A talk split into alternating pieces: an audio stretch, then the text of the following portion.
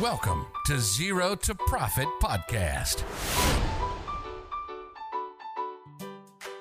สวัสดีครับ ขอต้อนรับทุกคนเข้าสู่ Zero to Profit Podcast ครับ Podcast ที่ว่าด้วยเรื่องบัญชีภาษีที่เกี่ยวกับธุรกิจครับ เราอยู่กันที่ซีซั่นหนึ่งครับ แต่ว่าตอนนี้เป็นตอนที่ 3 แล้ว ซีซั่นนี้จะว่าด้วยเรื่องของมือใหม่หัดตั้งบริษัทนะครับ ว่าเราจะต้องดูแลจัดการธุรกิจยังไงสำหรับคนที่อยากเริ่มธุรกิจของตัวเองนะครับ อยู่กับผมครับ พี่น้อมแท็กสักหนอมครับ แล้วก็น้องนุช Zero to Profit ครับอะ สวัสดีน้องนุชจ้าสวัสดีค่ะ วันนี้เป็น EP ที่ 3 แล้วนะคะ EP นี้เนี่ยครับเราจะคุยกันเกี่ยวกับเรื่อง how to จัดการเอกสารสำหรับการจัดตั้งบริษัทค่ะ ว่าเราจะทำยังไงเกี่ยวกับเอกสารบ้างค่ะพี่ ครับผม คือตอนที่แล้วเราคุยไปแล้วเนาะว่าแบบจดละแน่นอนอืมเรื่องเงินเรื่องจดตัดสินใจมาละ ทีเนี้ยอืมมีทุนมีเรียบร้อยทุกอย่างใช่ทีนี้ค่ะจะต้องมาคุยเอกสารด้วย ทำไมเราต้องคุยเรื่องเอกสารครับถามก่อนทำไมอะคือแบบคนเราจะจดทำไมเราต้องทำไมเจ้าของธุรกิจต้องรู้เอกสารอะไรเงี้ยมันดูเป็นเรื่องที่แบบยังไงอะ วุ่นวุ่นนิดนึงปะใช่ใช่ก็รู้ว่าเอกสารนะมันเป็นเรื่องข้อผูกพันทางกฎหมายแล้วกันเนาะว่า อย่างเช่น ถ้าสมมติว่าเราจะจดบริษัทอะค่ะมันก็ต้องมีเอกสารที่เกี่ยวข้องในการจดบริษัทอยู่แล้วแน่นอนนะคะ แล้วก็การทำธุรกิจต่างๆนะเวลาการซื้อการขายอะไรอย่างเงี้ยก็ต้องมีเอกสารที่เกี่ยวข้องอะค่ะแต่ว่าอ่าในเบื้องต้นนะคะ ก่อนที่เราจะจดบริษัทอะค่ะมันก็ต้องมีเอกสารที่ต้องจัดเตรียมเพื่อที่จะจดจดบริษัทอย่างถูกต้องตามกฎหมายด้วยค่ะอืม ครับ แต่ว่านี่มันแบบยุคนี้มันแบบ 4.0นะมันไม่ต้องอืมแบบสแกนได้เหรอแล้วยิ่งตอนนี้ด้วยโควิดด้วยนะ ค่ะ มันไม่จำมันยังต้องแบบเอกสารอยู่ปะ มันยังต้องแบบมันไม่ออนไลน์แล้วหรอแบบ work from home ส่งแบบอยากจดอะไรเงี้ยคือจริง ๆอะต้องบอกก่อนว่ามันมีการจดแบบ 2 วิธี วิธีแรกก็คือวิธีจดแบบออฟไลน์ที่เราทำกันมาในอดีตนะ แล้วก็วิธีที่ 2 ที่เป็นการจดแบบออนไลน์ ต้องเล่าก่อนว่า ถ้าสมมติว่าเราจดแบบออฟไลน์อะค่ะพี่การจดแบบออฟไลน์เนี่ยมันก็จะมีการต้องดาวน์โหลดไปไปดาวน์โหลดแบบฟอร์มเอกสารต่างๆ ที่มันเกี่ยวข้องกับการจดทะเบียนบริษัทซึ่งค่อนข้างเยอะเลยนะคะ พอเราดาวน์โหลดเสร็จแล้วปุ๊บเราก็ต้องมากรอกข้อมูล แล้วก็แนบเอกสารหลักฐานพื้นฐานไปเพื่อการจดทะเบียนนะคะ แล้วก็เอาไปยื่นที่กรมพัฒนาธุรกิจการค้า แต่ถ้าสมมติว่าเราจดแบบออนไลน์เนี่ยการจดแบบออนไลน์เนี่ยขั้นตอนที่จะต้องไป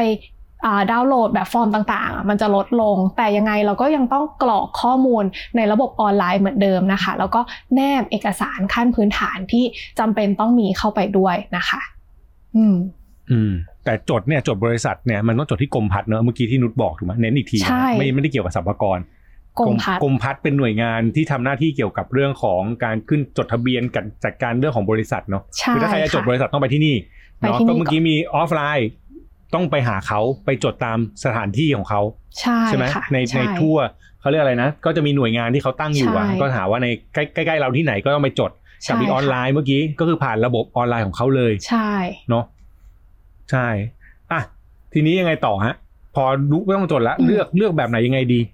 คืออ่าแล้วแต่ความสะดวกเลย เพราะว่าแบบออฟไลน์อะมันก็สะดวกตรงที่ว่าถ้าสมมติว่าเราเตรียมเอกสารทุกอย่างพร้อมอะมันใช้เวลาวันเดียวเออแต่ถ้าเกิดว่าอืมแบบออนไลน์อะค่ะ ก็คือขั้นแรกเนี่ยก็จะต้องแบบยืนยันตัวตนให้เรียบร้อยก่อน ถ้าเช่นเรามีผู้ถือหุ้น 18 คนอะ18 คนนั้นอะต้องยืนยันตัวตนผ่านระบบออนไลน์ให้เรียบร้อยก่อนนะคะ แล้วก็ ถึงจะจดจัดตั้งบริษัทแบบออนไลน์ได้ พอจดแบบออนไลน์ พอเรากรอกข้อมูลเรียบร้อยแล้วปุ๊บมันต้องมีขั้นตอนกระบวนการในการตรวจสอบ แล้วก็รอเจ้าหน้าที่ตรวจสอบ รอยืนยันข้อมูล รอชำระเงินอะไรเงี้ยมันอาจจะนานกว่าหนึ่งวันนะ ในความคิดนุชอะเออคือฟังเผินๆแล้วเนี่ยเหมือนออฟไลน์จะได้เร็วกว่ายังไงไม่รู้ ใช่ใช่ไหมอันนี้ใช่นี่ในในทางปฏิบัติจริง ๆ คือ เพราะว่าเมื่อกี้ออนไลน์มันจะมีเรื่องของอะไรนะ ยืนยันตัวตน ใช่ถูกปะต้องยืนยันตัวเอ้ยตนเออมันต้องยืนยันตัวตน ใช่ แต่ออฟไลน์ไม่ต้องถูกไหมออฟไลน์ก็คือมีเอกสารไป ก็คือก็พอแล้ว ใช่ก็คือเอกสารพื้นฐานของออฟไลน์ก็คืออ่าสำเนาบัตรประชาชนของผู้ถือหุ้นทุกท่านนะคะ แล้วก็อ๋อเซ็นรับรองนะคะ แล้วก็มีแผนที่จะ จดจัดตั้งบริษัทนะคะ แล้วก็ถ้าสมมติมีตาประทับอะก็เอาตาประทับไปด้วย แต่ตาประทับอะเราไม่ได้แบบบังคับเนาะว่าทุกบริษัทต้องมีตาประทับ คืออยากจะมีก็สามารถอ่าไปทำตาประทับได้ แต่ถ้าเกิดว่าไม่ได้กำหนดว่าต้องมีก็ไม่ต้องเอาตาประทับไปก็ได้อืมใช่ ตาประทับคือตายางถูกไหมใช่ใช่ไหมตรายาที่เขาเรียกกังนใช่อ๋อซึ่งแปมไม่จำเป็นต้องมีเนาะอันนี้เน้นย้ำไม่จำเป็นต้องมีใช่ถูกค่ะปะแล้วแต่ ใครอยากจะมีแล้วแต่เลยใครชอบแบบให้มันสวยงาม แบบมีปั๊มมีอะไรมีโลใช่โก้อะไรอย่างนี้อาจจะทำก็ก็ทำแต่ว่าไม่ไม่มีก็ได้ไม่ผิดใช่ย้อนกลับมานิดนึงนะเมื่อกี้มันสิ่งแต่สิ่งที่ต้องมีเมื่อกี้ถ้าตายางตาประทับไม่ต้องมีสิ่งที่ต้องมีคือไอ้เรื่องของรายละเอียดของผู้ถือหุ้นแต่ละคน ใช่รายละเอียดต้องมีให้ขครองบผู้ถือหุ้นใช่ ใช่ไหมครับ แล้วก็แต่ถ้าเป็นออนไลน์ก็คือผู้ถือหุ้นพวกเนี้ย ยืนยันต้องตัวไปตนยืนยันตัวตน อ่าใช่ต่างกันนิดนึงตรงนี้นะครับ แล้วก็ใช่แผนที่ม ต้องมีต้องวาดไหมหรือยังไง คือแผนที่อะหลายคนคิดว่าเราไปแคปมาจากหน้าจอ Google Map อะก็น่าจะได้อืมแต่จริง ๆอะมันจะควรจะต้องวาดลงไปในแบบฟอร์ม หรือว่าลงไปใน Word ก็ได้ค่ะ ให้มันมันเห็นถนนหลักชัดเจน ถนนรองชัดเจน แล้วก็เห็นว่าบริษัทเราอะตั้งอยู่ตรงไหนใส่ที่อยู่ให้ชัดเจน แล้วก็บริเวณใกล้เคียงเป็นอะไรบ้าง เช่นห้างโลตัสบิ๊กซีอะไรเนี่ยก็ใส่ไว้นะคะ เพื่อความอืมชัดเจนค่ะ อืม ครับอ่าโอเค อันนี้เป็นสิ่งที่ต้องทำอืมแน่ๆนะเป็นพื้นฐานที่ที่ต้องทำเพื่อจด ทีนี้มันใช่จะมีเรื่องที่เราเคยคุยในตอนที่แล้วเรื่องเงิน ที่บอกว่าเฮ้ยจดบริษัทต้องใช้เงินเท่าไหร่แล้วมันมีอันนึง มันจะมีเรื่องของค่าธรรมเนียมใช่ปะใช่ซึ่งค่ะมันนอกเหนือจากทุน อันเนี้ยต้องมาจ่ายตอนนี้ถูกไหมครับ ใช่ ค่าธรรมเนียมเนี่ยจะต้องจ่ายกับกรมพัฒน์ตอนที่เราจดทะเบียนบริษัท ซึ่งมันก็จะมีจำนวนแตกต่างไป ขึ้นอยู่กับว่าเรา ตั้งใจที่จะจดทุนจำนวนเท่าไหร่ เช่นถ้าทุนน้อยๆ ค่าจด จัดตั้งบริษัทอะที่ต้องจ่ายกรมพัฒน์มันก็น้อย แต่ถ้าเกิดทุนเยอะอะ200 300 ล้านอะไรเงี้ยค่าธรรมเนียมก็จะเยอะขึ้นนะคะ ผันแปรตามกันนะ ยกตัวอย่างเช่น ถ้าสมมติว่าอืมเราอ่าคิดว่าทุนจดทะเบียนเราสักล้านหนึ่งแล้วกันนะคะ ในปัจจุบันน่ะถ้าทุนจดทะเบียนล้านหนึ่งอะค่าธรรมเนียมรวมๆแล้วอ่าประมาณสัก6,500 ประมาณนี้ พี่ถ้าจดแบบออฟไลน์นะพี่ แต่ถ้าจดแบบออนไลน์มันดีอย่างหนึ่งอย่างหนึ่งก็คือว่าปัจจุบันอะมันลดค่าธรรมเนียมให้ 50%ก็อาจจะเหลือสักประมาณ3,000กว่าบาทอะไรเงี้ยเออโอ้ยอย่างนี้แปลว่าถ้าในอนาคตสมมุตินะฮะอันนี่อืมฝากไว้สำหรับผู้หลักผู้ใหญ่ ถ้าใครได้มาฟังคือ ถ้าออนไลน์มันจดได้เร็วค่ะ คนน่าจะยิ่งไปออนไลน์มากขึ้นนะคือตอนนี้ใช่ปัญหามันอาจจะอยู่ที่ตรงออนไลน์มันจดได้ช้าใช่ช้ากว่าด้วยด้วยขั้นตอนการยืนยันตัวตนหรืออะไรต่างๆใช่เนาะใช่แต่ถ้าอนาค่ะคตมันเร็วเนี่ยเพราะว่าค่าธรรมเนียมมันถูกไงถูกเขาก็น่าจะคุ้มค่ากว่าใช่ไหมใช่ถ้าอะอะ แต่ถามค่าต่อธรรมเนียมถาอะต่มันลดอันมันอ่าค่ายังไงธรรมเนียมอะมันลดถึงปีหกหกอืมนะพี่ตอนเนี้ย หมายความว่าอ่าถ้าใครอยากจดอะ ควรจะรีบจดแบบออนไลน์นะคะอืมครับ คือถ้ามั่นใจถ้า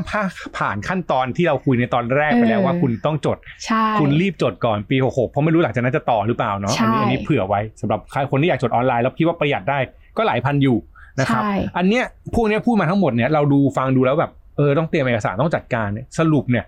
อันเนี้ยต้องจ้างทำเปล่าเพราะว่ามันจะมีแบบนี้ อันนี้ที่เห็นเลยนะว่าจะมีสำนักงานบัญชีเขียนเลย สมมุติว่าถ้าเรา search คำว่าจดบริษัทใน Google อืมก็จะมีเขียนเลยว่าจดบริษัทพร้อมทำบัญชีอืมขึ้นมาเลยเป็นโฆษณาค่ะแบบเนี้ยคือเราต้องไปจ้างนักบัญชีทำไหมครับ หรือว่าเจ้าของสามารถทำเองได้คือจริงๆอะข้อมูลในกรมพัฒน์อะมีครบเรียบร้อยหมดแล้ว มีทั้งคู่มือการจดแบบออฟไลน์แล้วก็ออนไลน์นะคะ ถ้าเรามีเวลาอะแล้วก็แบบเออ อยากที่จะศึกษามันอะสามารถจดทะเบียนแบบออนไลน์ หรือออฟไลน์ได้ตัวได้ด้วยตนเอง แต่ถ้าเกิดว่าแบบอืมเราไม่มีเวลากลัวจะงงกับเอกสารอะเราไปจ้างสำนักงานบัญชีก็ได้ ซึ่งการจ้างสำนักงานบัญชีอะเขาก็จะคิดค่าธรรมเนียมเราอีกเพิ่มเติมนะคะ อาจจะแบบ2,000ถึง4,000ก็แล้วแต่งานแล้วแต่การตกลงกัน อืมโอ้โอเค แต่ว่า สำนักงานบัญชีเนี่ยเราค่อยว่ากันนะมันต้องมีเรื่องของการจ้างอีกทีหนึ่งนะแต่ว่าเราคุยใช่คร่าวๆก่อนถ้าจ้างคนช่วยมันต้องมีค่าธรรมเนียมแหละนะครับใช่ค่ะแต่ว่ารวมๆอย่างนี้การเงินไม่เท่าไหร่ดีฮะอะฟันธงเลยสมมติ s อ e เริ่มต้นมาทุนประมาณล้านหนึ่งอ่าก็คือค่าจดบริษัทเนาะสักประมาณ 6,500ถึง7,000นะคะ รวมกับค่าอ่าถ้าถ้าไม่ได้จ้างเขาเออก็เท่านี้อืม เออหกพันห้าถึงคเจ็รัดบพันแต่ถ้าเกิดว่าจ้างเขาอะก็บวกไปอีกสักสองพันถึงสี่พันอ่าหนูว่าเตรียมเงินไว้สักประมาณหนึ่งหมื่นถึงหมื่นสองอะไรประมาณเนี้ย เพื่อใช้สำหรับจดบริษัทได้ก็ค่ะพอแล้ว พอแล้วคิดว่าน่าจะพอแล้ว ใช่ค่ะ พอแล้วสบายๆเนาะใช่อะค่ะ แล้วสรุปอะฟันธงหน่อยฮะควรจ้างหรือไม่จ้างดีา หรือมีอะไรต้องทำอีกอะไรเงี้ยอืมนุชว่าถ้าเกิดว่าจ้างอ่าสำนักงานบัญชีอะเราก็จะตัดขั้นตอนเออในการที่จะต้องไปติดต่อหาผู้สอบบัญชีของเราด้วยนะคะ เพราะว่าอืมเออตอนที่เรากรอกข้อมูลในการที่จดบริษัทอะค่ะมันจะต้องกรอกว่าเราอะจะให้ใครเป็นผู้สอบบัญชี แล้วก็มีเลขที่ผู้สอบบัญชีอะไรบ้าง ทีเนี้ยถ้าสมมติว่าเฮ้ยเราไม่รู้จะไปหาผู้สอบบัญชีมาจากไหน การจ้างสำนักงานบัญชีอะเราก็จะได้ข้อมูลครบถ้วนไปเลยทีเดียว แล้วเขาก็จะจัดการเรื่องเอกสารต่างๆ ให้ แต่ถ้าเกิดว่าเอ้ยเรามีเพื่อนเป็นผู้สอบบัญชี หรือเรามีสำนักงานสอบบัญชีใกล้บ้านที่เราแบบไปพูดคุยไว้อยู่แล้วทาบทามเอาไว้อยู่แล้วอะเออไปขอคุยกับเขาแล้วบอกว่าเออแบบถ้าอยากให้เขาตรวจสอบบัญชีอะแล้วเอาชื่อเขามาใส่อะเขาจะคิดเงินเรายังไง ปกติเขาก็จะคิดแบบ 500พันหนึ่งอะพี่ไม่ได้เยอะเออแล้วเราก็สามารถจดเองก็ได้โดยที่แบบไม่ไม่ต้องไปจ้างเขาอะค่ะ แต่ว่าเผื่อเวลาสำหรับการเสียเวลานิดนึงการแก้เอกสารไปมาอะไรอย่างเงี้ยเพราะว่าเราอาจจะไม่ได้มีครับความชำนาญในการแบบกรอกข้อมูลเอกสารเออเหมือนสำนักงานบัญชีอืมเขาค่ะ อ่าโอเคแต่ว่ามันก็มีทริคอีกนิดนึงว่าสมมติว่าถ้าหาผู้สอบไม่ได้จ้างสำนักงานก็อาจจะช่วยได้ตรงนี้ที่แบบไม่ต้องอืมที่ปิดช่องว่างไปเลย ไม่ต้องมาเสียเวลาเพราะว่ามันต้องมีการกรอกชื่อผู้สอบไปด้วยใช่อันนี้ถามแบบอยากรู้ต่อครับ ผู้สอบคนนี้ต้องฝากผีฝากฝากผีฝากไข้เขาไปตลอดเปล่าคือ ใช้ชื่อเขาแล้วพอวันถึงจริง ๆ ต้องเซ็นงบหรืออะไรเงี้ยต้องใช้เขาไหมจริง ๆ ก็ไม่ จริง ๆ แบบไม่ได้มีอืมอะไรการันตีว่าตอนที่เราจดเราใช้ผู้สอบคนนี้ แล้วตอนปลายปีเราจะใช้ผู้สอบอีกคนนึงก็ได้ มันขึ้นอยู่กับการเจราจานะ ซึ่งอ่าอ่าโดยทั่วไปส่วนใหญ่บางคนจดอีกชื่อหนึ่งแล้วก็ใช้ผู้สอบอีกชื่อหนึ่งก็เห็นเห็นบ่อยเหมือนกันค่ะพี่อืมก็ไม่มีปัญหาอะไรถ้าใช้ชื่อไม่ไม่ซ้ำใช่ไม่แต่ไม่เออใช้ใช้ชื่อไม่ใช่ชื่อเดิมเนาะโอเคใช่แต่ว่าครับการติดต่อผู้สอบอะควรติดต่อ ก่อนที่เราจะปิดงบตอนปลายปีนะ เพราะว่าทางตัวผู้สอบเองอะเขาก็ต้องไปแจ้งชื่อว่าเขาตรวจสอบข้อมูลให้เราอะไรอย่างเงี้ยตรวจสอบงบการเงินให้เราอะค่ะ อืมครับเอ่อถามต่ออีกนิดนึงครับ อย่างเงี้ยมันมีช่องว่างนิดนึงเนาะแอบใส่ชื่อใครก็ได้ปะวะก็ได้ เอาจริง ๆ ก็ได้ เพราะไม่มีใครรู้ถูกไหมเพราะว่าใช่ในเมื่อจริง ๆ วันที่ตรวจก็ไม่ใช่คนเดียวกันดังนั้นถ้าแบบใช่ ไม่ได้อะไรมากก็คือใส่ชื่อใครก็ได้หรือถ้ามีเพื่อนก็หยิบชื่อเพื่อนมาใส่ก็ได้ เพราะมันก็ไม่ได้ฟันธงว่าใช่ต้องใช้เขาแต่ก็ต้องมีมันเลไม่ขได้มีที่ข้อขผูอกงพัเขานอะไรด้วกัยนใช่ใช่อ่าต้องมีเลขที่ของเขาด้วย อันนี้คือสิ่งที่ต้องทำแต่ไม่ได้แนะนำไม่ทำนะครับ ใครที่ฟังอยู่ไม่ได้บอกว่าต้องทำแต่ว่า อันนี้ให้ชี้ให้เห็นว่าเนี่ยมันเป็นประเด็นหนึ่งเหมือนกันที่ที่มันเป็นช่องว่างที่มันเกิดใช่ขึ้นค่ะนะใช่ฮะค่ะประมาณนี้ แต่ถ้าอยากชัวร์โอเค ถ้าแบบรู้สึกว่าอืมเรื่องพวกนี้มันไกลมันวุ่นวายไกลตัวหรืออะไรอย่างเงี้ยนิดนึงคิดว่าควรจะต้อง จ้างสำนักงานบัญชีก็ไม่ใช่เรื่องผิดนะ เราก็ใช่แล้วแต่เลยอยู่ที่เจ้าของว่าใช่ทำเองได้ไหมคิดว่าตรงนี้ไหวไหม ถ้าทำได้ก็ประหยัดค่าใช้จ่ายได้อีกหน่อยหนึ่งใช่นะครับ ประมาณนี้ ใช่ค่ะอะทั้งหมดที่อืมพูดมาเมื่อกี้สรุปอีกทีใช้เวลากี่วันนะถ้าเป็นออฟไลน์วันเดียวจบได้เลย